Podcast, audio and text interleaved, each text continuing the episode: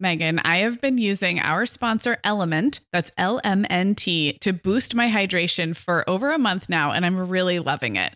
I'm just not very good at drinking plain water, and I love the taste when I pop one of these little packets. I like orange or grapefruit into a big bottle of water. It's kind of fruity and salty, and it just helps me hydrate better overall. Element is a zero sugar electrolyte drink mix born from the growing body of research that shows the best health outcomes occur with higher sodium levels. Each little pack delivers a significant dose of electrolytes, but minus sugar, artificial colors, and other iffy ingredients.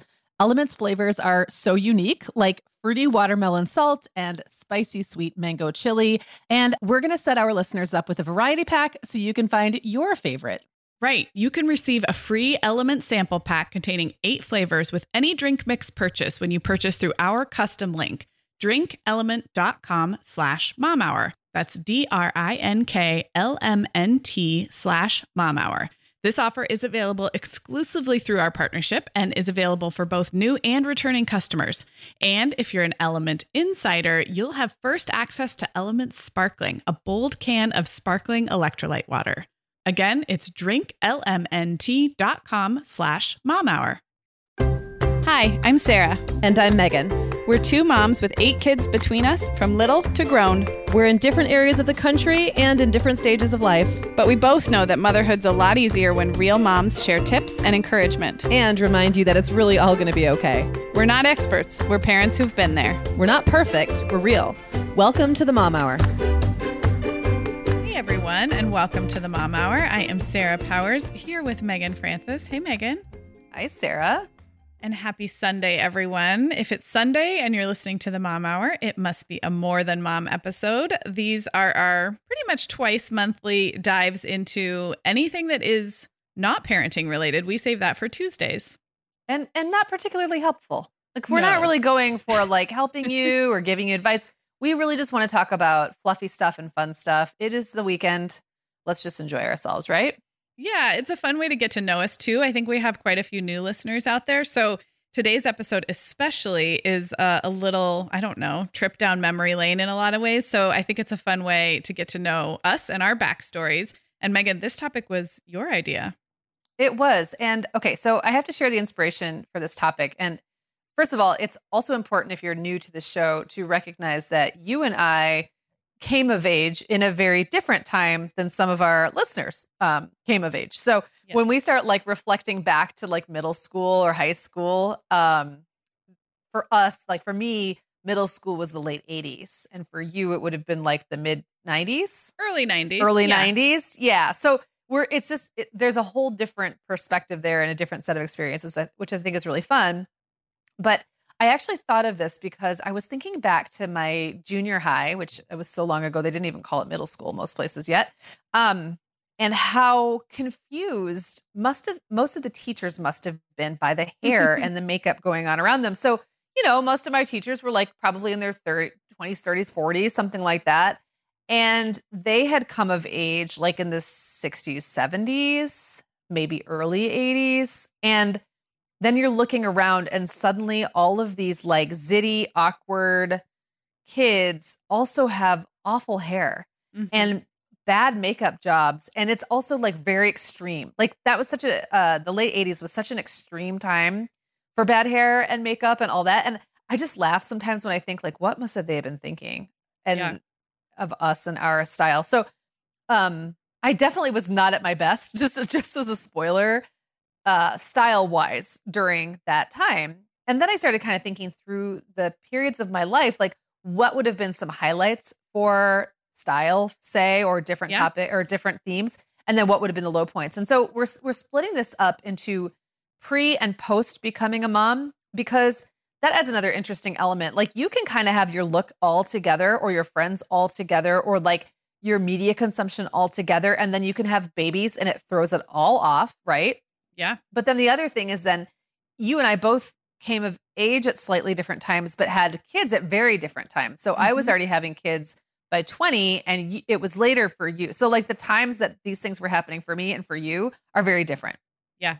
Yeah, no, it's it's fascinating. And as we were outlining this, you would think there might be some common themes like okay everyone cringes at how they looked in middle school whether that was in the 80s the 90s or the aughts and you know because it's like it's an awkward time but i think there's quite a few differences in when you and i felt really confident and good about not just our clothes and our hair and our makeup but like yeah the media we were consuming our social lives so i think it's a good it's a good way to remember that whatever you're experiencing right now might be like the best of times, it might be the worst of times, it might be somewhere right. in the middle. But we have these, especially as women, we go through these cycles, and it was it was really fun. I loved um, your prompts to go back and think about this, so I'm excited about this. Well, and and sometimes it's the benefit of hindsight that tells you that actually that year was a pretty good year for you, or actually, yeah. what were you thinking? You know, so right. um, when you're in it, it's kind of hard to look back at it sometimes, and and I think now, you know, having the benefit of 10 or 20 or 30 years to look back at different phases just tells you a lot.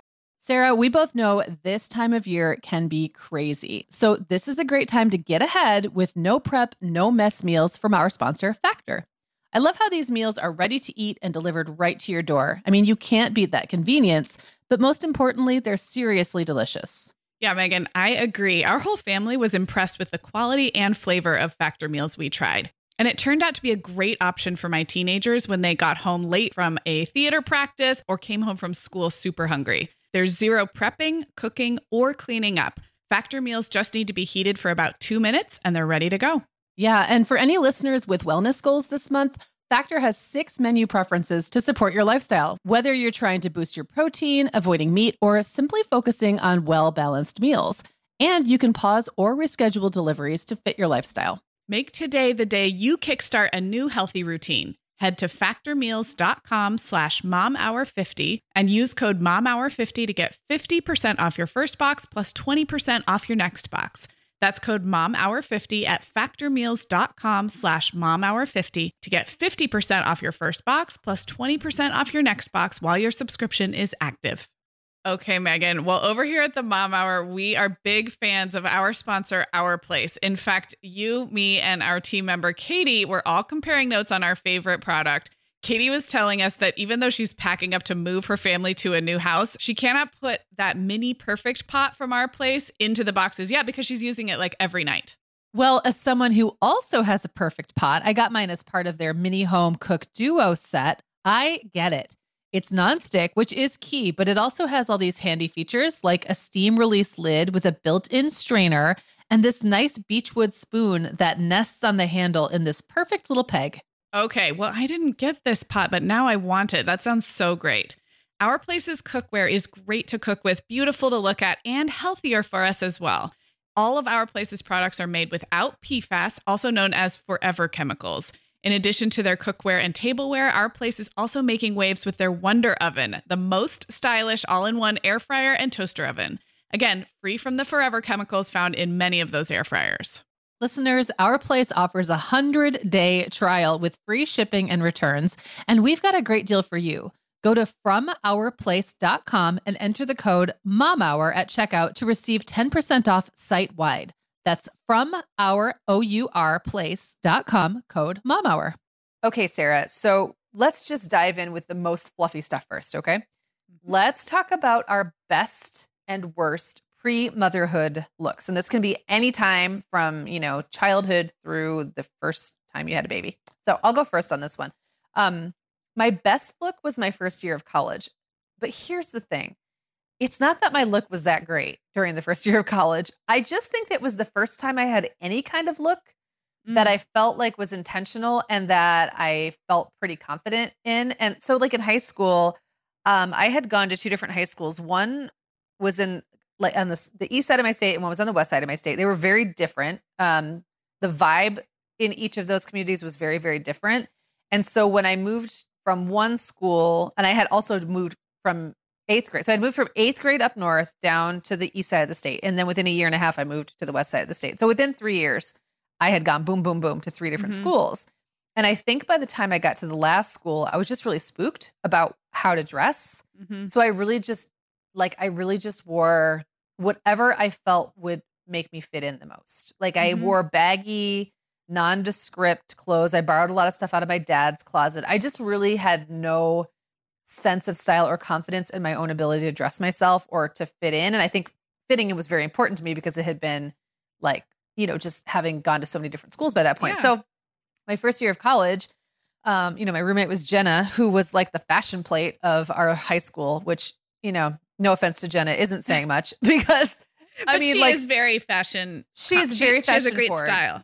She does. Um, in those days, like she had like a denim, like a form fitting denim vest. I remember being like, "Whoa, like what's Jenna doing with that vest?" Like she just always looked really cute and pulled together. And then she was my roommate, so um, the two, like I, I guess I got a little more confidence to dress a little outside the box, and I did things like I bought midriff bearing those little baby tees Mm-hmm. that show your midriff. I would never have done that in high school, but I was like, well, I'm going to college. I don't care. And then I uh I had like the overalls and I would wear them sometimes with one thing down, one Ooh, nice. strap down over my baby tee. And I just feel like I kind of put myself out there a little bit and I had a look. Maybe not the best look, but it was a look. I'm getting a Delia's vibe from what you're describing. Oh, it was so Delia's. It was so Delia's. yes, absolutely. Well, it was Delia's inspired. I don't know that I actually ever bought anything out of the catalog, but I would pour over it and use it. And like my nails were always done in fun colors and Yes. lots of little sunflower um, jewelry and accessories and all that stuff. I love it. Well, it's funny. Okay, I picked two years, one from more childhood and one from a little later. But I think my later one is probably in in chronological years it's probably the same year because I was probably in 10th grade when you were a freshman in college, maybe. Um, but anyway, I'll start with 5th grade. 5th grade was really a banner year for me. First of all, I just looked at my school picture the other day from that year and I was very adorable. Like I, I was totally pre-puberty because I was a late bloomer. So I was very childlike, like freckly, um, just really little. Um, but I think by fifth grade, 10, 11 years old, I was getting that tween sense of at least aspiring to whatever stores I had seen in the mall. We actually got like a we got a better mall situation in Santa Barbara around that time too. Like there was Gap and Express and like so I just remember my eyes being opened to clothing and they were still I was still shopping in the children's section. It's not like I it's not like I wanted to dress like a junior high kid, but before that I was truly in like just a child. And 5th grade felt like I was a little bit boy crazy. I definitely had crushes. I was wearing dangly earrings. I just felt like I was the grown-up version of elementary school. And um my school picture I'm wearing tie-dye with the sleeves, like a tie-dye tee with the sleeves rolled up. So this would have been 1990 91.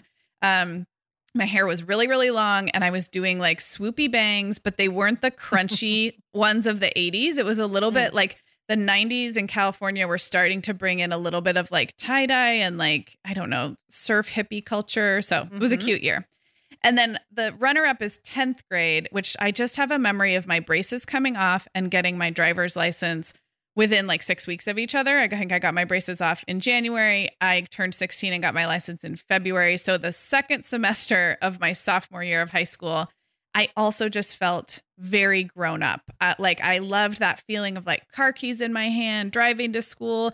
So what's funny about this is my look was my look had matured a little bit. I was I was shopping for clothes at the mall and having fun with fashion, but it's more that I felt grown up, which probably made me feel confident in my clothes. Like, whereas I had been a, a braces, like an underdeveloped braces wearing, you know, young teenager, and all of a sudden with a car and no braces, it's like I I like lapped myself. And so it was less about the clothes and more about the confidence, I think. You're like the girl in the movie, the braces Yes. come off, and suddenly everyone like, and I guess it was always glasses in the movie, Yeah. and everyone's like, "Wow, she's beautiful." like shakes Um, hair dramatically in slow motion. exactly. exactly. I can totally see you doing that. So when you were in fifth grade, I guess I would have been in like eighth or ninth grade. Yeah. And your comment about the sweepy bangs, like those bangs um, that were popular in my area in like the you know late eighties, um, very early nineties, were always the bane of my existence. I could never get them to stick. Um, Mhm. I just couldn't get them to work. Like my hair was too thick, it wasn't cut right, and I couldn't get the rat to work. But I remember being really frustrated because I would watch movies that were probably all set in California, Mhm. and I'd be like, none of the girls in the movies are doing their hair like that. So why am I supposed to do my hair like that for my like? Why is that the look here? All the girls in the movies just had kind of like vaguer 80s hair. I don't know how to put it. They had like Mhm. um like the really stylish girls in an 80 or 80s or early 90s movie would have had much more natural looking soft It was like hair. a softer. It was still like a. It was still like a wave bang, but it was a like a feathered look. wave bang, but it Yeah. was a, it was yes, it was a little bit flatter and a little softer, and it just didn't have that ridiculous spiky look, which was all the rage in northern Michigan, and I could never do it. So, um, well, that leads me right to the worst look. So for me, seventh and eighth grade were just bad looks, and part of it was because I couldn't get my hair right, but I kept trying anyway. Yeah. Like I just kept trying, and it just never got better. And I really also I have very thick hair. And my mom had always done my hair for me right up until seventh, like through sixth grade. My mom put my hair in two braids every day. And and I was really little. Like I was 11 in seventh grade. So um in sixth grade, I was still a little kid. My mom was, Mhm. you know, took care of my hair for me because she knew I wouldn't do it. It was smart. But in seventh grade, I was like, well, I'm going to junior high. I can't have my mommy, you know, braiding my hair anymore. Yeah. So I started trying to do it myself and it was just a mess. Like it was all a rat's nest underneath because it's super thick and I couldn't, I didn't brush it all the way through. So then it would be snarled and she'd have to go through it and comb. And then my locker mate got lice. And so I got lice and my mom chopped my hair off. And it was just, it, it just kept getting worse and worse. And I feel like I just walked around knowing I should care suddenly about my looks, but not really caring because I was still so young. Like I really just didn't Mhm. care yet. But I kind of knew that I like vaguely was aware that I should and that other people around me did. Um, so it was just really bad. And I just totally interrupted you. You were supposed to go first on this one. But Oh, tell me about your worst look, Sarah. Well, I mean, we have this in common. Seventh grade. It's funny because I have a seventh grader right now, and you you will shortly. Um, so it's funny to think about. Who knows what Allegra will look back and think about right now? But I think seventh grade for a lot of people is just awkward. For me, I chose seventh grade for my worst look, and two reasons. One, my hair went from pretty straight as a kid to pretty wavy in like early puberty. And I don't, I don't even think I looked I still looked like a child but whatever hormones had started to release went to my hair first. So I was mm-hmm. tiny and looked like a child but my hair had started to frizz and I'd wear it half up half down like we did. And the side would the side wispies would just go out like inches from the side of my head. And I had no idea I wasn't using hairspray I wasn't blow drying or using any product. I maybe used those little like clips, but I don't think I did that either. Like I just, Mm. oh, it's bad. And so there, it's so funny if you look my sixth to seventh grade, like the hair changes, the hair texture changes completely. And then also, I think the early 90s grunge style was very confusing to a lot of us who were starting to shop on our own. Like, were we supposed to go to the thrift store? Were we supposed to wear like our grandpa's pajamas to school? Like, I really did. I wore boxer shorts to school, men's boxers on the first day of seventh grade, like on purpose by choice.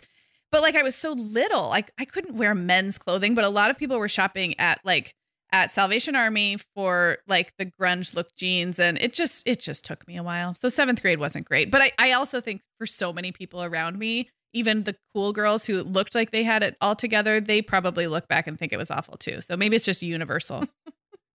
I do think, and and also that's when you like you start to get greasy. Like things just Mm-hmm. aren't going the way you expect them to, and you and you feel like the changes you mentioned for sure, but you just feel weird in your body, and you feel weird in your clothes, and you like there's this feeling of like things should be changing, and you're searching for what that should look like, but you just don't know how to get there. Yeah. So yeah. yeah, not a great time. Not a great Nope. time for most of us. I would love to hear from someone who said seventh grade was the best fashion and style of their lives. I know. I I, would bet we have. have to give them a big round of applause. I bet we have someone. Maybe it just hit just right. Like they maybe they were early to puberty and they were like looking awesome by the time they were 13. Yeah. Maybe they just like Maybe. maybe someone someone out there. You'll you'll email Someone us, out there. Yeah. Yeah, and and I also have talked with my friends who are the same age as me, um, and especially the ones who are teachers, and they just talk about now how girls, and I know this has been happening for a while, just have access to things that we didn't at that Yeah. age. So like, you know, girls are getting their hair professionally blown out. Girls are getting manicures. Girls are dressing better than they did. Mhm. And so I don't know that that's universal, but I do think that there's a lot of girls now who kind of skip over the level of awkwardness that we had, but I bet you they still feel awkward. Yeah. Oh yeah. even Oh, if yeah. on the on the outside to us they look amazing, like models or something, but inside I'm sure they still feel weird. So they're dying inside, it's fine. exactly, exactly. All right, well let's shift to something a little less um, a little less fluffy, and let's just talk about our best pre motherhood taste in like I'm just gonna say culture, and you can you can um define that however you want. I'm thinking Okay. like books, music, you know, TV, movies, just the things that we consumed. Um, so Yeah. I'll go first. I'm going to actually say like fourth through seventh grades were a pretty high point for me because I was a big time reader. And that was when I read voraciously. And I read a lot of crap. Like every kid who's a, you know, a, a serious reader will read literally whatever they get their hands on. So I read cereal boxes. I read really bad um, young adult novels and romances where it's just like, how can the most terrible things happen? You know, there's all that drama and like silly romances. And I read a, a lot of those series novels, uh, but I read some really good books during that time. And especially like fifth, sixth, and seventh grades, I really started to get into more adult um, oriented fiction that was really quite good. And so I read a lot of that. And I just read so much that there was a lot of good stuff. I also had really pretty good taste in television. Uh, my mom had good taste in TV, and I kind of watched what she watched. We watched a lot of PBS specials, and we watched like smart, good sitcoms. Um, Mhm. Like we watched The Golden Girls together and stuff like that. So it wasn't always, you know, she wouldn't, she would not, um, she would not waste our time with like crappy television. She just wouldn't Right. do it. So we watched a lot of good stuff. And then, you know, movies I wasn't really watching, but music even. Like I was listening to that was kind of a little golden age in the mid 80s. So like I'm thinking that would have been 85, 86, 87, something in there. There was some good music that that was popular. So I had like good stuff and then well, we'll get into this in the, you know, the next question, but kind of after that it just went all downhill for me. So how about you? well, mine's very different from yours. Um, I'm going to say junior and senior year of high school were a really good time for my appreciation of different pop culture.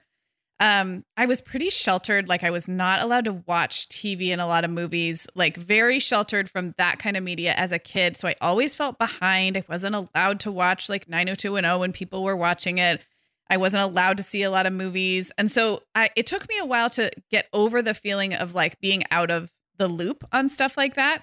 Um, and same thing with music. I didn't grow up like my parents weren't listening to top 40 radio or like they didn't even really bring a lot of like their own musical tastes. Like they have some music. I mean, they they like music, but it wasn't like I feel like in a lot of my friends' families, their parents had like their old Grateful Dead records, and there there was a, a music culture in the family that I didn't feel like was particularly dominant or influential in my family.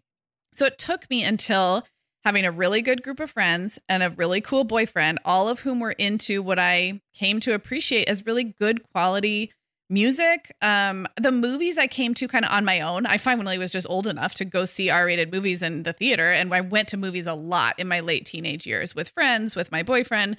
So I think I was just almost a late bloomer to pop culture, and I think I had an added layer of self-consciousness about it, like oh crap, I'm not allowed to watch this thing, so I'm left out. And I carried that forward probably longer than I needed to because just like we said about seventh grade, I'm sure all of the other teenagers weren't super secure in their pop culture right.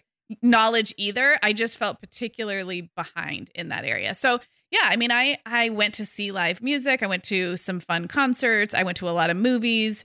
Um, reading a little less so, and I know we'll talk about books later, but I had been a voracious childhood reader. I think by junior senior year of high school, I was just reading my like AP English lit. I was still I was still passionate about literature. I became a literature major, but I wasn't reading a lot for pleasure. So that's for me. Yeah. Um, it just it's funny to me to think back to when you are that age, and really any adolescent up until like through young adulthood, you just think you're the only one going through X, or that everyone's Mhm. looking at you and judging you, or whatever. You know what I mean? And like what you realize as you go on is everyone's just thinking about themselves. That's what I tell my kids now. Like Yeah. no one's thinking about you as much as you think they are. They're all thinking about themselves and wondering if you're thinking about them. So Right. Totally. all right, well, this will be fun. Let's talk about our worst taste in music and books and TV and all that. And you go first on this one. Well, I'm going to say actually, I was very checked out. So, my worst phase was young adulthood, post college, up until the time I had my first baby. So, uh, for me, that's ages 22 to 27. And in, in real time, that's 2002 to 2007. So, we're in the aughts, I guess. Um, in college, I had continued like, you know, reading a lot because I was an English major. I saw a lot of movies. I went to concerts. And then I just went into this phase of my life where I kind of stopped, like, I don't know, I stopped acquiring new tastes in things like that. I was working a lot. I remember these long drives out to the far Chicago suburbs, and I had a CD player in my car. and I had like a sleeve of CDs and I a lot of them were mixed CDs that people had made and I just remember thinking like I don't know I don't like any of this I don't know what I want to listen to I think I was just like maybe I was outgrowing some of my teenage and college tastes and I didn't know what young adults listened to. I should have been listening to podcasts. If that had been a thing I would have mm-hmm. loved podcasts or NPR maybe but I, maybe I was too young for NPR and too old for some of like the the music of my college age. And so i just it was like kind of like a cycle. I just i stopped seeing as many movies. I stopped reading for pleasure because i had spent the last many years of my life as a, a, literature major. So it's not so much i had terrible taste i just feel like i checked out of culture for a few years there even before i had kids isn't it funny how sometimes that stuff is so um like it's circumstance oriented or like and i'm sure that i mean we know that that that's how podcast listening is because we hear it from listeners all the time but like how circumstantial um your habits become around yeah. that kind of thing and i'm thinking like every time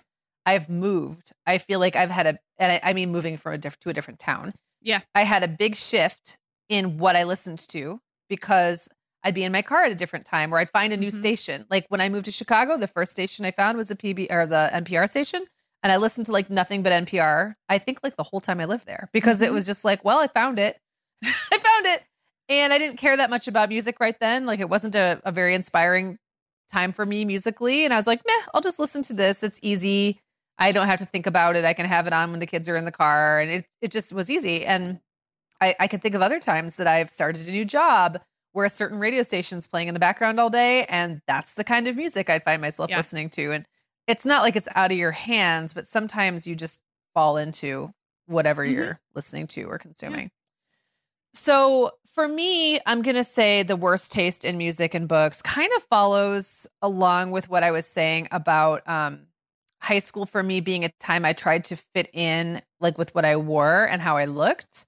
Mm-hmm. And I would say I was kind of like that from probably eighth or ninth grade through like 10th or 11th grade. Like I just mm-hmm. was into whatever was popular and that I could talk about with friends. And there was some really unfortunate stuff being made. It was just not a great time, I don't think, for at least for the pop the stuff I was aware of. I know there was some like good alternative music in the late 80s and early 90s, but what I was listening to was what was on the radio and it was like, I don't know, C+C Music Factory or something. And it was just it and like the TV, like I watched 90210 and I was super into it. Well, there's nothing against 90210. And yes, I'm talking about the original 90210 with Brenda and Brandon. Um, but like it was fine. It's not like I don't look back and judge myself. There's a there's pop that pop culture fluff holds a place, but I don't necessarily think it was like the same quality as maybe some of the stuff I mm-hmm. watched and listened to earlier and later. So not not the best time.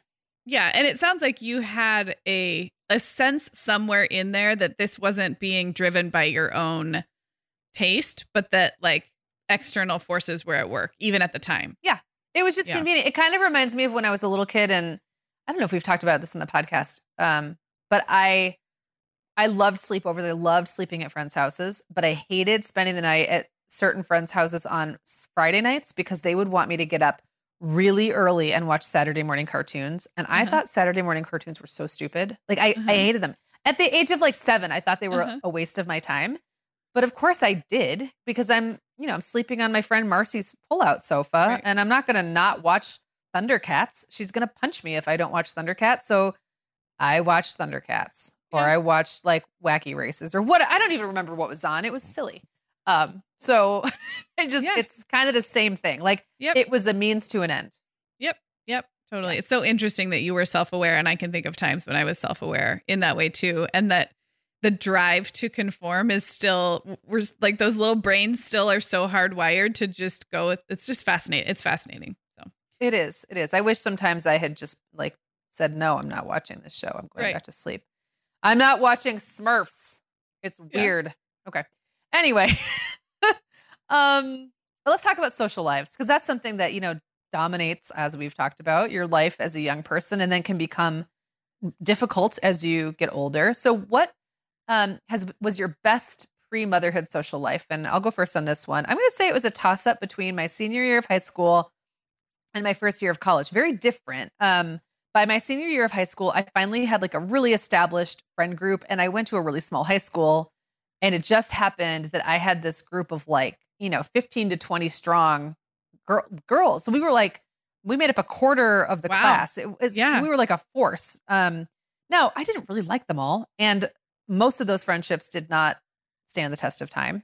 But it felt like a powerful time for me. Like I remember feeling like I have like found my my girl Posse. gang kind Yeah. my posse. And I knew I would never have to show up to an event and not have someone there. I would always have a ride or someone to walk into any event with. And that was not something I had had ever in my life. So like that was that felt really good. And then the year between, you know, I took a year off between high school and college.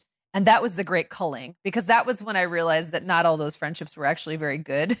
And Mhm. so I started just chucking people left, and right, not like You had in a mean you way. had quantity. Uh, I had not- quantity, but not quality. Yeah. Um, and those friendships, a lot of them started falling away. And then by my first year of college, it was basically down to like Jenna and Missy and I and a couple other girls that we were still hanging out with from our original group.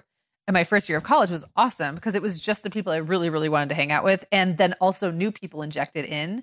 So I had the comfort of like my true little best group and Mhm. also the ability to meet new people and spread my wings a little bit. And I think there Mhm. are some, there's definitely some downsides to going to college and rooming with a close friend. I can definitely tell you neither one of us branched out as much as we could have. And right. Jenna's fine with that. I was more of an extrovert. I probably could have stood to be a little more challenged in that way. But I don't have any regrets. We had an amazing time. It was so fun. So I look back and go, those were just two great years, very different, but great in their own ways. How about you? Yeah. Well, I love hearing that. Um, I mean, I also think my senior year and freshman year are both two of the best, but I think listening to you talk, it's my freshman year of college as well. And in hindsight, there's so much luck that went into that. And and I think social dynamics, we've done friendships episodes recently. There is so much luck and circumstance, but I went 2000 miles away from California to outside Chicago, did not know a soul, got randomly assigned to in the roommate lottery with Allison, who you've met, who was like the best possible roommate for me. She's more outgoing and more socially involved than I am, but we like, so we buddied up and we're besties right away. But we also like kind of had our own things. She went the sorority route. I was really involved with dance. And then on top of like our little bubble that we had so much fun in that little dorm room, we landed in just the best small dorm with like it, it reminds me of like a show, like a TV show about college. Like our cast of characters surrounding us was just delightful. And every like from all over the country, all different majors, all different backgrounds. Um, it was like cartoonish how lucky it was and how good those people are and how like I still have such warm fuzzy memories, still very, very dear friends with so many of those people. I joke that I never made any friends after my open like orientation week freshman year because I made like one best friend, 15 awesome other friends, and then I literally no, I mean it's not true. I did make some other dance friends and some other people in college, but really my closest friends I made in probably the first like 36 hours. then we just stayed friends. And So then it was- stayed together. yeah, love it. it was it was really good. And a lot of people had traveled far from home. So there was a lot of that like um kind of almost feeling like a family a little bit. There was a lot of platonic guy girl friendships that were really rich and wonderful and that's a time I didn't have a boyfriend. Um so that was a time in my life where that was really good. Like really good guy friends. Um and just like I think learning a lot from having friends from different areas of the country. So it was like a rich, rich social year. And then it also fed me for many years after. Cause like I said, I just kept all the same friends for a long, long time. You had the feeder, the feeder group. Yeah. Well, and the nice thing about that is that as everyone else then, like once you have that feeder group, whether it's living in a new town or or your, you know, mom's group that you join or going to college or whatever, then those people's um circles expand and then Mhm. you get to expand your circles through them without really having to work very hard. Like if someone has a house party and you go to it, oh look, you met some new people. You Yep. didn't have to do that work. It just Right, like it just kind of goes out from the center there. I love that. Oh well, okay, Sarah. So tell me about your worst social life. Well, this one was not hard to come up with. Um, the popular answer might be junior high again, because that is often a very hard time socially. But for me, it was my junior year of college. So I was 20 and 21. I was, it was 2000 to 2001, and I was living in England. I spent my whole junior year, the whole academic year um, at Oxford in England. And it was really rough. Um, I because my freshman year had been so magical, like I never went through loneliness or homesickness. I just got really lucky. Um, it hit me hard that I was far. I was not only far from home, home. I was now far from my other home, which had become college. And I like paired off with one other study abroad student who, like, we were really good friends that year, and thank goodness for that. But like, we didn't really like the other Americans in our program. The English kids were not very nice to us. The weather was terrible uh it was just like our attempts at going out and being social were very mm, like failed in a way like we'd go yeah. to things and just and so i don't i can't blame oxford i can't blame british people i don't know it was as unlucky as northwestern freshman year was lucky for me but it was very lonely um and it was such a like a shock from the previous experience that I knew what I was missing. I knew what I was missing back on campus, and I had chosen to study abroad for this amazing experience, and I was very lonely. So, yeah. Well, and you were probably homesick. Yeah. Right? Like, yeah, yeah. I mean, so not only are the friendships not really going that great, the social life, but also you're, you're there's nothing comfortable. You're not yeah. near anything familiar or comfortable. I could see how yeah. that'd be really hard. How about um, you? For me, I'm just gonna say seventh, eighth grade. I mean, I just it's it's a it's a common theme, and I think you know one thing I will say is that I was young for my grade. Um, I was only 11 in seventh grade and only 12 in eighth grade, which is a lot younger. So I, yep. you know, in seventh grade, I'm walking down the hall and there are grown women walking down the hall with yeah. me, like 14 year olds, and I'm 11. It was just, and I was always little. You know, I wasn't developed until like senior year, maybe. Like I, w- I always looked little.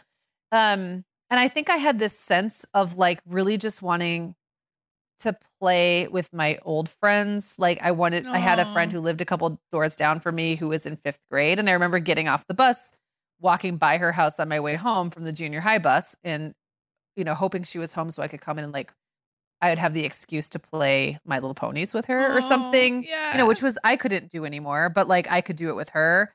Uh, I was just, and I know we've had listeners ask about holding kids back or not holding kids back, um, skipping grades or like starting kids young. And I, besides seventh and eighth grades, I would say really no regrets, but seventh and eighth grade was tough. Like it was, yeah. I was just, I may as well have been an alien. I was yeah. so not there yet and I didn't care, but I just, again, I knew like some little part of me kind of thought I should care but I couldn't really muster it up. I wasn't boy crazy. I didn't care about boys. I didn't care about mm-hmm. celebrities. I didn't really care about the new kids on the block. Whatever. Mm-hmm. I liked their music, but I didn't. And then I didn't have crushes on you know celebrities. It just yeah. I just felt like a fish out of water. So, um, all of it, hair, fashion, yeah. friends, I, I, not great for me in junior high. I wish you um had had like a you needed another little young young buddy, like another little um skip ahead friend. Yeah, you know, well, someone- and the funny thing, yeah, I I agree. Um, but I actually did have like two very solid friendships that I formed during that time. Um, which did make it a little less lonely. I wouldn't even say I was lonely all the time. I had someone to pass notes with, and that was great. Um, she was not young, but but we had some things in common and right. kind of sarcastic sense of humor and stuff.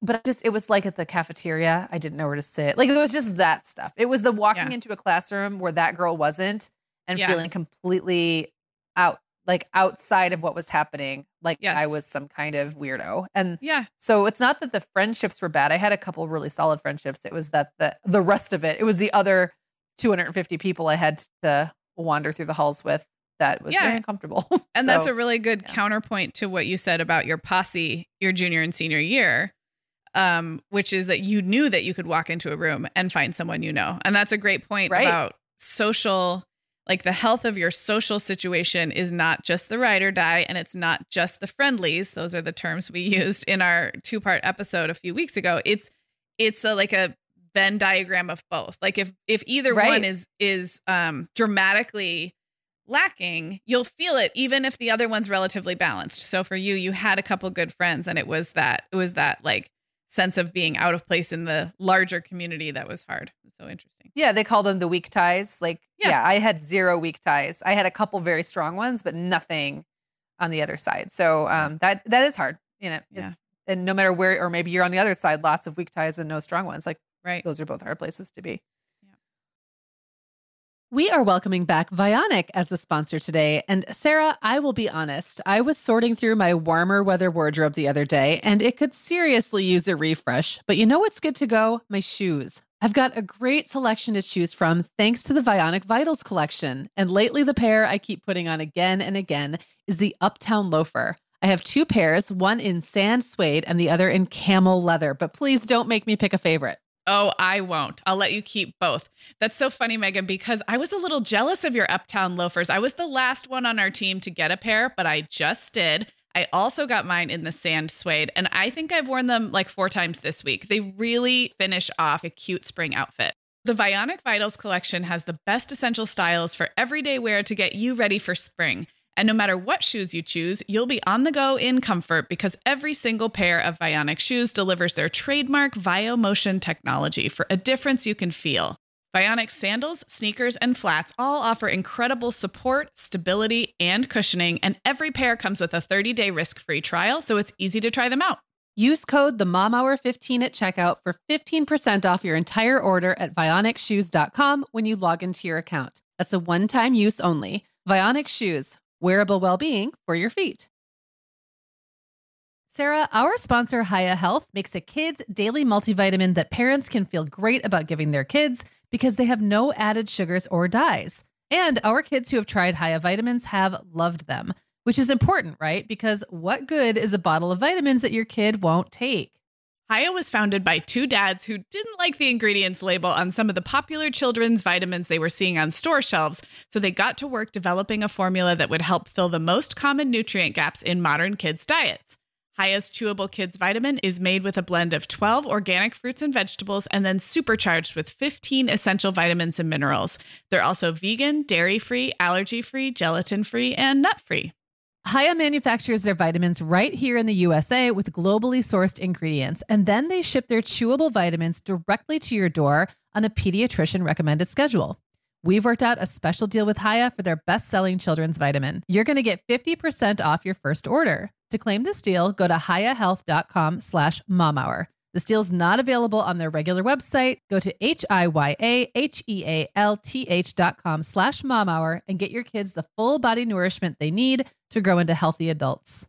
Okay, Sarah. So let's dive into our bests and worsts that came to us sometime during motherhood, um, starting with our best look. And I'll start this one. I'm going to say this was like my mid 30s. And, uh, you know, I thought at first mid to late, but really it was from like 33 to 37 or 38.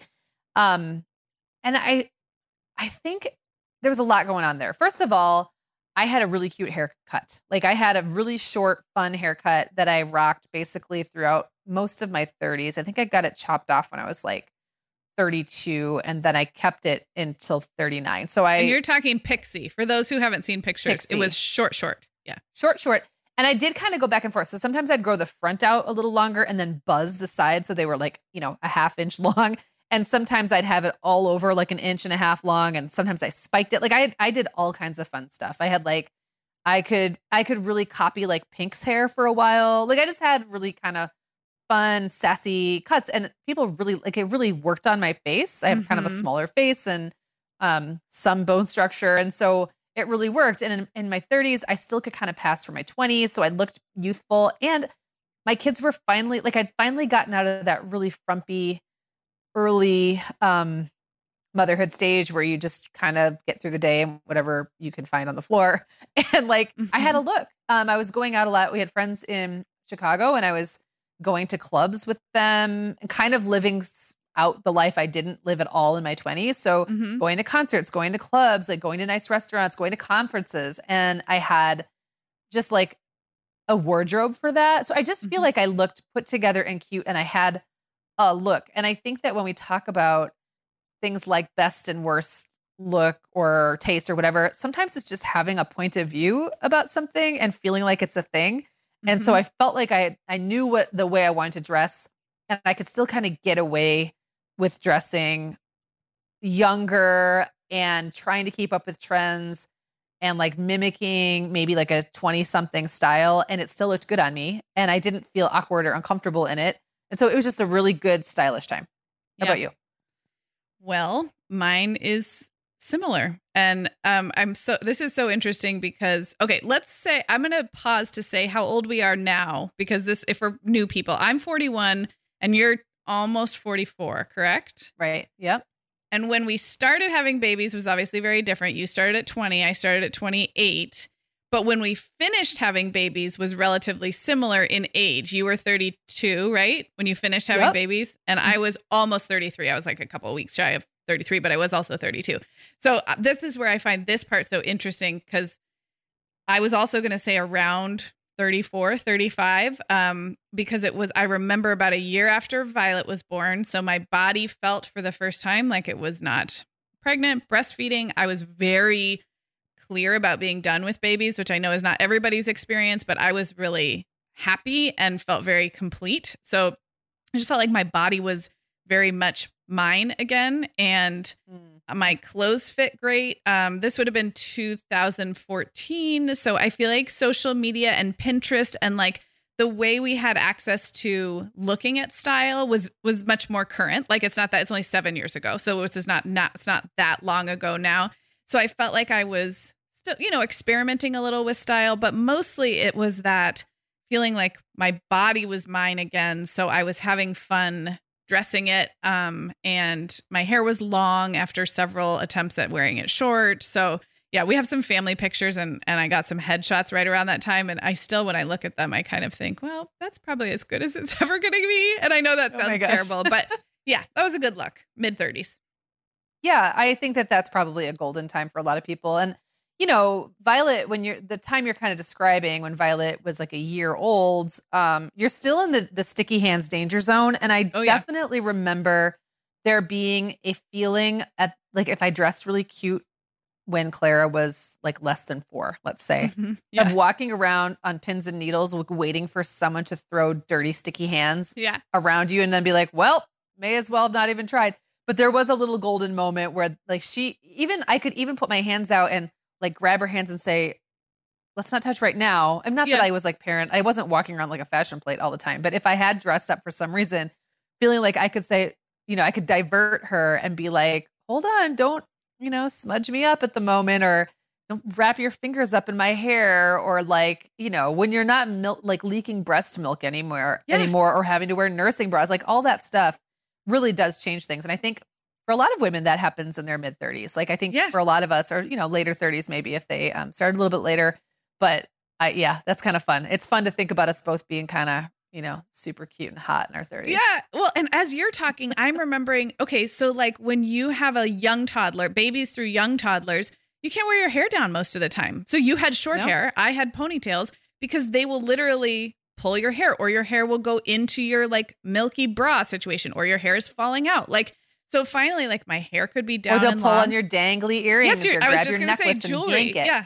Yeah, exactly. So the worlds that open up when you can wear strapless bras or no bras or dangly earrings or have your hair done, like it's like all those things get unlocked. And for me, since I had three kids pretty close together, it was really like six years of not doing those things. And then the fashions had changed. And I was like, oh, cool. Like Yeah. what what will I wear? I do now? yeah. Right. So yeah. I love it. Well, now let's go to the other side, Sarah. Tell me about your worst look post or during motherhood. Okay. Uh, at first, I wrote in our outline anytime I decided to cut my hair short. And that was several times that I tried to do a chin length bob because my long hair would bother me. And I would go through this process where I would think, well, it's always in a ponytail anyway. So why don't I get like a cute layered chin length bob that's kind of tussled and I've got the natural wave? It was never cute. And I did it many times. Actually, even before kids, I would do this every few years. Um, it's never cute. I I promise I will never do that again. Um, you're I hearing think it chin length bobs are really hard for a lot of people to pull off, by the way, and harder in a lot of ways than truly short hair. Like Ex- yeah, because they hit you at a real weird spot on your face. And you have to keep them up. And it's a myth Yeah. that short hair is low maintenance. I mean, it can be, but then it doesn't look very good. So short hair that looks cute Right. is just as high maintenance, really. Um, and so that was always a bad choice. But specifically, I did it right after having Reed. Um, I cut off, I donated my long ponytail, cut my hair off when I was like six weeks postpartum. Wasn't cute. But also, what happened after Reed was I had stopped working in an office because I still worked in a corporate job after Allegra, and then I decided to stay home after my second baby. So I had a really hard time. He's born in June, and I had a really hard time figuring out what my post two baby wardrobe was going to be. So I had, you know, the first few months I hadn't lost any weight, so I was wearing like ugly maternity shorts and stuff for that summer.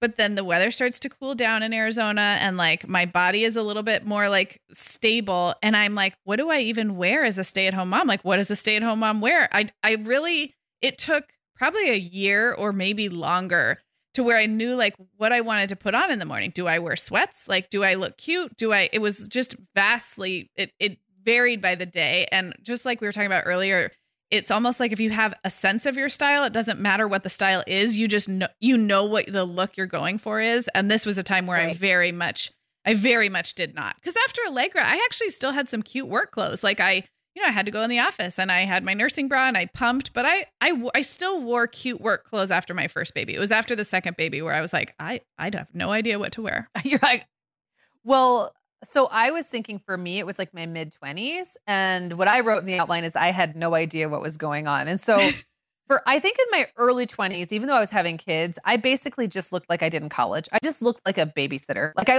looked like this young girl walking around with a couple of little kids on, you know, baby on her hip and right. like a long ponytail. And I essentially just kind of still looked like I was in college. And at some point in my mid 20s, I got the idea that I should look more like a mom, like more like like a adult, right? Yeah. Um and I was working and so I just felt like I needed more of a look, like a professional look. And so one of the things I went I did was I went out and got my hair cut into what was unfortunately not on purpose, but became the total like Jon and Kate plus 8 choppy. yeah. I don't even like a shag. Like I don't even know what you'd call it. It was yes. like the the Karen look with like the kind of you you'd put all the product in it and then you'd run your fingers through your the hair and it was all spike out and like yep. They always and every time I went to a salon I would say I don't want it to be like that. I don't want it to be so big. Please don't tease the crown.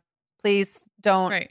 give me all these wisps and they always would anyway. It was like I just kept walking out with the same haircut over and over even after begging not to.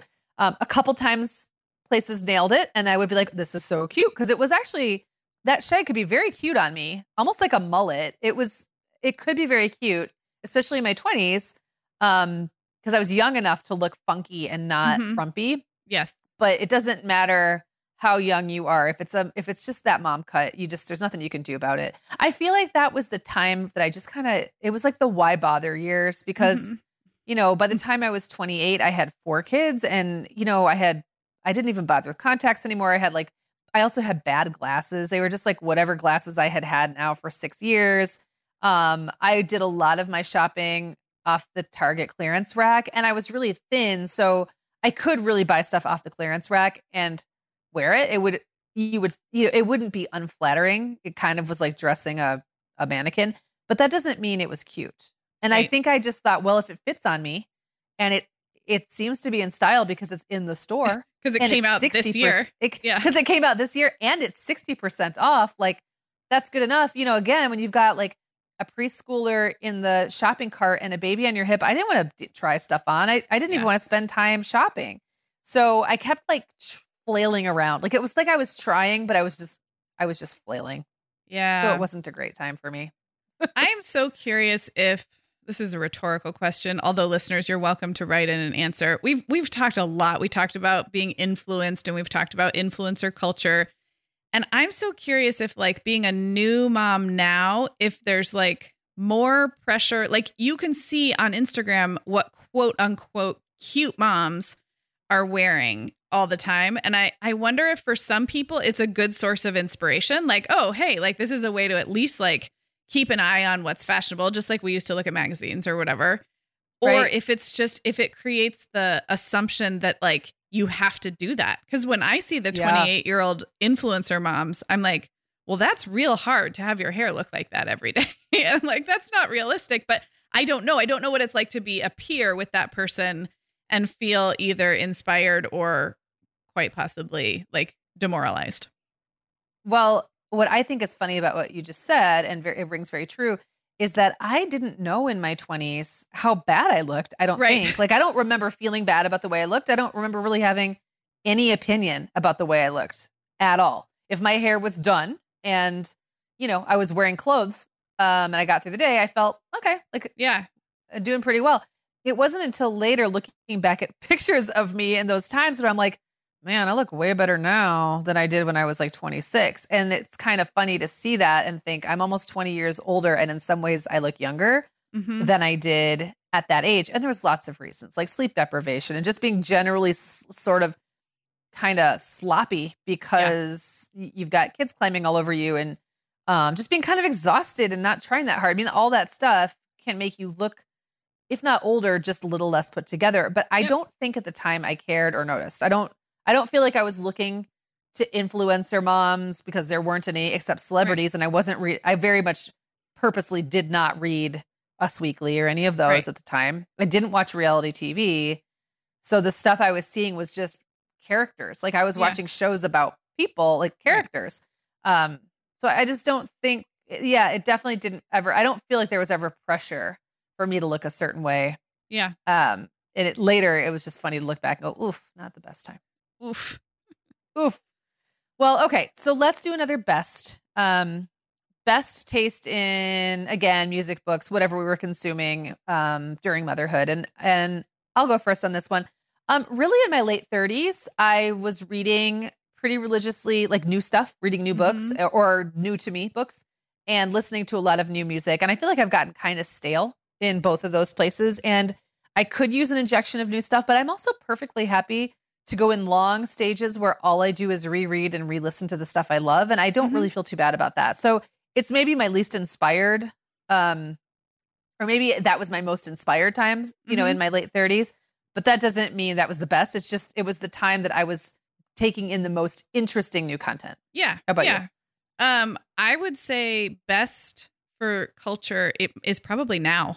I feel like with my kids getting older, um, and having been working in our industry now for several years, I just am I have curated my social feeds and my email newsletters and the stuff that I read to like always be giving me good suggestions for TV, movies, documentaries. I don't I mean, I don't consume it all. You can't but I feel like I'm pretty up to date on pop culture and I have found what I like and it's something that the family and I enjoy to do together, Brian and I enjoy. So I feel like probably now, I mean, uh, with reading, I go in big swings of reading a lot and reading a little. And in the immediate now, I'm not doing so great with reading, but the now of the last three or four years have been a great uh, run of reading fiction and nonfiction for me. So I'm I'm in my prime right now with I with love it. cultural tastes and i can't wait to get back to live performances because that's another we, we haven't talked about that but that's another hugely important thing to you and me Yeah. about rounding out our culture and i was also really like before the pandemic i was seeing more live uh, theater and musical theater Yeah. than i had in like two decades it was so great so I almost just kind of forgot that was a thing. Like it didn't even factor into my judge my judging of myself here. So, oh my gosh. Yeah, and Sarah, I feel like that's one place that you've really influenced me because you have been watching so much more like quality television and not just the same old stuff that I've, you know, already seen. Um and definitely you've influenced me to watch some things I wouldn't otherwise have watched. It can be really hard for me to to inspire myself to sit down and watch a TV program if I don't have someone watching it with me. It's like I need that teamwork yeah mentality totally um yeah so like that's been kind of fun just for you to make recommendations and i know that i can trust them so that's been nice Yay.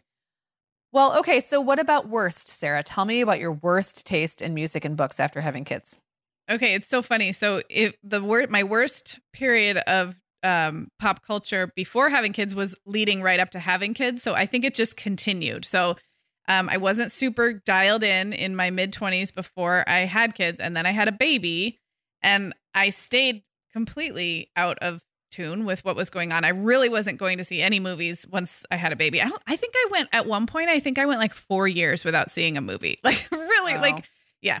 Um, but after Allegra was born and I was home on maternity leave and I, I only worked part time, I also watched a lot of like daytime, not soap operas. Uh, no judgment if that's your thing. It was more like I watched like The View. I watched a lot of that, like Jon and Kate plus eight, like a lot of those Bravo style. Again, if this is how you unplug and it feel it feeds your soul, I have so like I have negative judgment for you, but for me, it was like kind of gross. I just have this image of like um I didn't have much on my phone yet. Smartphones weren't quite there yet, so there was nothing to scroll, and so I just had to like turn on the TV while I nursed and I'm not super proud of the choices I made. Let's put it that way. I love that.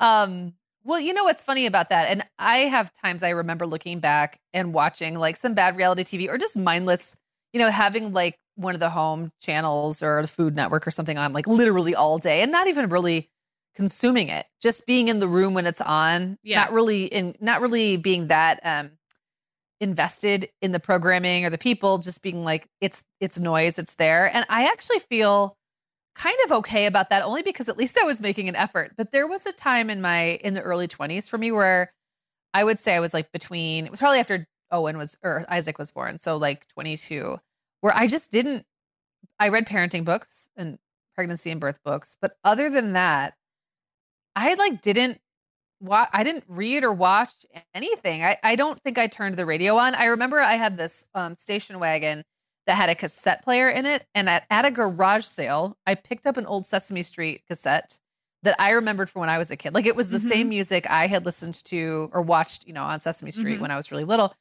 And I had that in my car and I would just play it like it would just play all the time. And it was so mindless. I don't think I was even really listening. It was really for the kids, but it was on in the background. So like the soundtrack of my life for a good two or three years was Mhm. just like, you know, uh, will anybody Grover. has anyone seen my dog? I'm trying to remember what like has anybody seen my dog? Um, the alphabet song, rubber ducky, like that's it. It's just like in the Mhm. back of my head, like on a loop. So that I don't know what was happening to my brain during that time.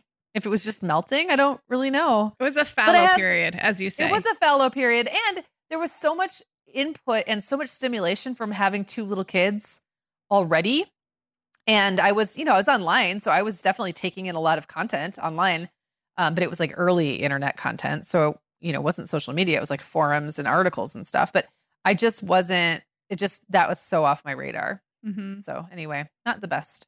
Not Well, let's talk about social lives and our best and worst. I'll go first with my best social life after becoming a mom, and that would be now. And I think that, you know, I've talked before about how I have this these solid best friends and Sarah like our, you know, our friendship has such has so solidified over the last few years doing the podcast and like Mhm. I really feel like those close people to me um it's just tight and it's Mhm. secure in a really good way. But then I I want to say pre-pandemic my outer circles were getting a little out of control. They were just becoming not like they were partying and doing cocaine or something, but like it was our parties are not that fun, okay? um it was more that they just were getting too loose and big and all consuming like i was spending more time with people i didn't really know that well or want to get to know that well but only because i felt obligated because small town and once your circles start to grow outward it's kind of hard to shove them back in the box Mhm. like you're always getting invited to this or that thing or you're going someplace and running into people you know and ever since i did the radio show that's been kind of you know i guess i don't know what's the word i'm looking for it's just been growing yes. um and i was going to use the word spiraling and that's not the word i was looking for but you know what i mean um, Amplified? no. amplifying yeah so there's some like vegetable related word i want to say or like mushroom related word i couldn't think of it but Multiplying. it, multiplying Spores. it was something Never more mind. fungal, Sarah. It was something fungal. Okay. But anyway, I I feel like it was just getting a little out of control. And then the pandemic happened and there was just like a forced reset. So now the solid friendships are even more solid because I really doubled down and invested in those. And then some acquaintanceships that had just become t- too many. And sometimes some of them weren't people I wanted to spend as much time with as I was just by Right. happenstance. Those just kind of fell off the radar. They Right. just fell off the edges.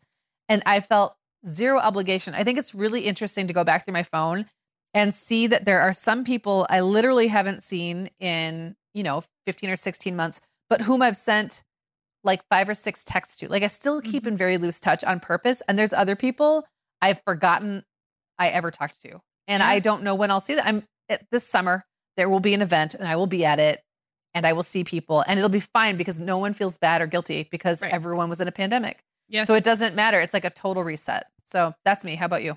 I love that. There is a Saturday Night Live sketch from the same one that I sent you a different sketch. Same. It was the finale. It was a really good episode, but about going to parties after the pandemic and like re-meeting people and it's really funny. I'll send it to you. That's a side note. Re-meeting people and forgetting you ever knew them, maybe? exactly, or exactly. Like forgetting that you ever liked this person. Um, so best social life for me post motherhood was kind of immediately post motherhood. After a few rocky months of not having friends, I lucked into kind of a mom's group, play group. Um, kind of happened organically, and then a couple of those people had friends, and so it was a group of about like probably eight women that eventually culled down to like six, seven really tight friendships that I'm still very dear friends with today.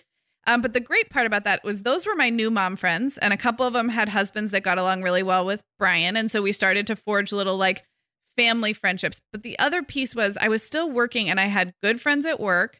Um, we had like a couple other local friends that I had known before motherhood, and our Chicago like ties, our ties to our college friends were still really tight and everybody loved to visit Arizona. So we just had a there was a lot of variety in my social life. I was fulfilled in the the new mom friend box was checked. And if that box isn't checked, that can feel lonely, right? And we we know because like your if if your old friends don't have kids, that can that can create kind of a gap. But for me that was filled because I had a bunch of new mom friends, but then I also had kind of these leftover areas of my social life that were still in decent shape and so there was enough it didn't just feel like all baby talk all the time. So it was good. Right. It was a good a good phase. And I know that's not everybody's best phase, but um, that was a good one for me.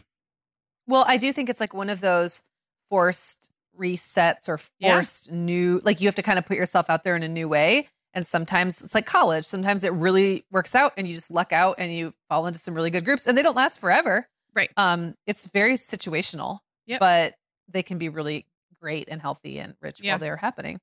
All right, worst worst social life, Sarah.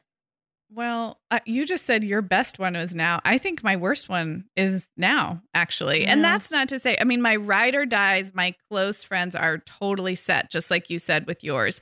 But I moved in a pandemic. I moved to a town I haven't lived in since I was 18 years old. So there's not much left for me here. And the age that my kids are, is like we're not going to be like it's not a play group age anymore. It's not like I want to make friends with every mom in the preschool pickup line. I've done that already. I don't want to do that again. I'm not I don't want to like become best friends with my 7th graders friends moms. Like she does right. my 7th grader needs to make friends. That's a priority, but but you don't have to be involved in that. exactly. Like yeah. my friends aren't it's not a given that my friends will be her friends' moms. And I have a few like fledgling friendships and I'm just finding it it feels like a lot of work as we come out of the pandemic. I mean, the pandemic made it really hard, and as we come out of it, it's like, oh gosh, this is hard starting over. Like, do I want do I want to like go out for a drink with that woman, or do I just want to wait till our paths kind of cross organically?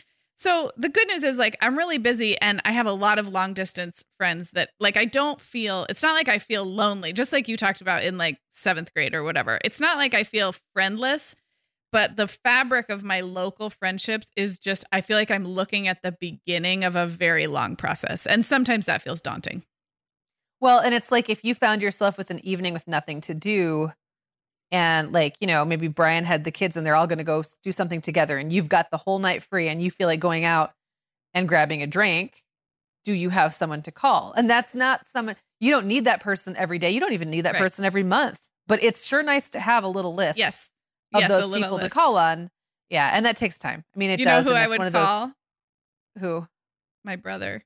that's oh, that's who I would call though. I know. That's honestly. I, thought, I know, and you you always talk about calling your brother to see if he's up for a drink or something. And my brother just moved back to town, so as you were yeah. talking, I was like, oh, I would call my brother too. Oh, my brother has absolutely been like my my closest friend in in like not, you know, after I got divorced, I I did at one point realize I was spending way too much time with my brother, and that probably men thought I was married to my brother or dating my brother, so that it wasn't a great thing for me to be like seen in every bar in you know my tiny town with this dude who looks uncannily like me. But there is something about that. Like neither of us had to try that hard. I'd call him, and we still hang out. We, he and I probably still get together, you know, every other week, just in the yeah. middle of the week. Be like, hey, what's going on? And we get together and we both have a lot of other things going on but um it's just there's a comfort there yeah, it's fun like there's no pressure to it yeah. I, th- I think that actually can be a great like little local yes. um like a local network like your replacement for that and yeah i think and you know moving during a pandemic is especially unfortunate because it's not like you could go join a club Right. Yeah. No, there's been way. no gym. There's been no book clubs, no gyms, no right. um whatever. So I'll I'll get there. So how Yeah, about you for you your worst? And in the meantime, you've always got you've always got was you used to go by Bubba. Yeah, Bubba. We call him Bubba. Yeah, the kids call him Bubba. Bubba. Yep. Um, I want to see a picture of you and Bubba at the bar together. That would make Yeah. me very happy. I love it. Um, okay, so for me, worst social life was actually the opposite of what for you was best, or Uh-huh. same as what was for you was best. So we're the opposite on this on this category. And for me, it was early motherhood. Um, very specifically, when I lived in Minnesota, uh, Jacob was two, Isaac was a newborn. We lived in this, you know, third floor apartment uh in like in the middle of nowhere. I mean, it was like in a subdivision, like not a good one. Or sorry, suburb, a suburb yeah. you know there was like a walmart nearby and i didn't i didn't know anybody i didn't know how to know anybody i think Yeah. i met one mom on my floor and we would and it was a really cold you know minnesota winter and there was nowhere to go and there was nothing to do and i didn't Yeah. have any entry point into anything and i would walk down to her apartment or she'd walk down to mine and we would hang out with each other every now and then. But like even that felt a little like it was like too close. Like i don't want necessarily to have a buddy who can come knock on my door anytime they want. I want some boundaries. So that was kind of hard um but she was like the only person that i even knew. So it was that was hard. I was very isolated from my people and i don't even just mean my friends like everybody. My sister who had been my best i had lived in the same town as my sister when um when jacob was little and when i was pregnant with isaac and that was great it was like a built-in social life and her Yeah. friends became my friends and Yeah. um, i met people in college because i took classes when jacob was a baby actually you know if i had to say besides now when jacob was a baby i went back to college and i took theater classes and that was some of the most fun i've ever had it was like my life as a mom is like diapers and nursing and like all that stuff and then i get to go basically screw around and call it college Mhm. that's basically what theater classes were at the time like lots of games and silliness Mhm. and that was super duper fun. And then I went from that to like now it's real. I've got two kids and I have nobody, and that was hard. I was really Yeah. isolated. Yeah. So luckily, you know, it passes. Um, and after a while, I did reunite with old people and found new people, and that does happen eventually. But when you're in that, it's it's a really hard place to be. Yep. Agreed. Well, I was going to remind people, we'll link in the show notes um, because I think we mentioned a few times. We did a two part deep dive on friendships that was very well received. I think the community really liked it. So if you're new and you're kind of deciding where to dive in in the archives, I will link those up. They're just from a few months ago. And then also we kind of mentioned our influ our hashtag influenced episode, which also got a lot Yeah. of people talking lately. So we'll link those up in the show notes. Um, Meagan, before we wrap, we should remind people that we are hiring and you have a couple more days to get in an application. Yeah, we are hiring for several positions. So whether you, you know, maybe think of yourself as somebody who might want to be behind the mic sometime or write blog posts or like kind of be front and center, or if you see yourself as more of a behind the scenes kind of person, um, we're looking for a really organized and like a good idea generator to be a content manager um, for us. We're looking for some contributors, and then we're looking for some more kind of at will, um, casual uh, situations where you can contribute, like kind of whatever we need. Like you're like boots on the ground. Like if we need you to help us with something, you can be there, but no obligation. So there's really something for everybody. I think. Yeah. Yeah. There's kind of Yeah. different levels, um, a way to get involved. It's one application, which makes it kind of easy. Um, and that we are taking those until Tuesday night this coming week. So that'll be June 8th at the very end of the evening. So 11:59 p.m. June 8th, and then we got to cut it off because we have some decisions to make and things to you know do behind the scenes. So we will link that application up in the show notes. And if you're listening to this right when it drops, you've got a couple days. Um, and Meagan, this was so fun. Thanks for the trip down memory lane. This was fun, and we will talk to you all soon. Guess what, Meagan? Over 10,000 teens are already using our sponsor, Erika, to help them unplug. That is amazing. Erika, that's Erika with a K, is the social media health app for teens that gives them the tools to unplug whenever they need to for improved health, study focus, sleep, and daily balance. It's so cool how this works to hide distracting apps from your phone at the touch of a button, keeping them out of sight and out of mind without deleting your data. Yeah, you know, teens really get that social media comes with risks, including addiction, and Erika helps them build healthy habits and self regulation that will benefit them their whole lives. Tell your teens about Erika and save 20% on the Erika family plan with promo code The Mom Hour. Go to erika.app and search for plans. That's Erika with a K, E R I K A dot A P P, and use code The Mom Hour to save 20%.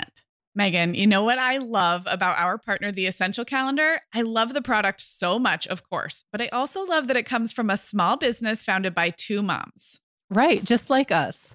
Listeners, if you're drowning in details right now, like summer camps, travel plans, end of school year mayhem, give yourself the gift of the Essential Calendar, a seasonal, at a glance, poster sized calendar for your wall. Get 10% off your order at theessentialcalendar.com slash the mom hour.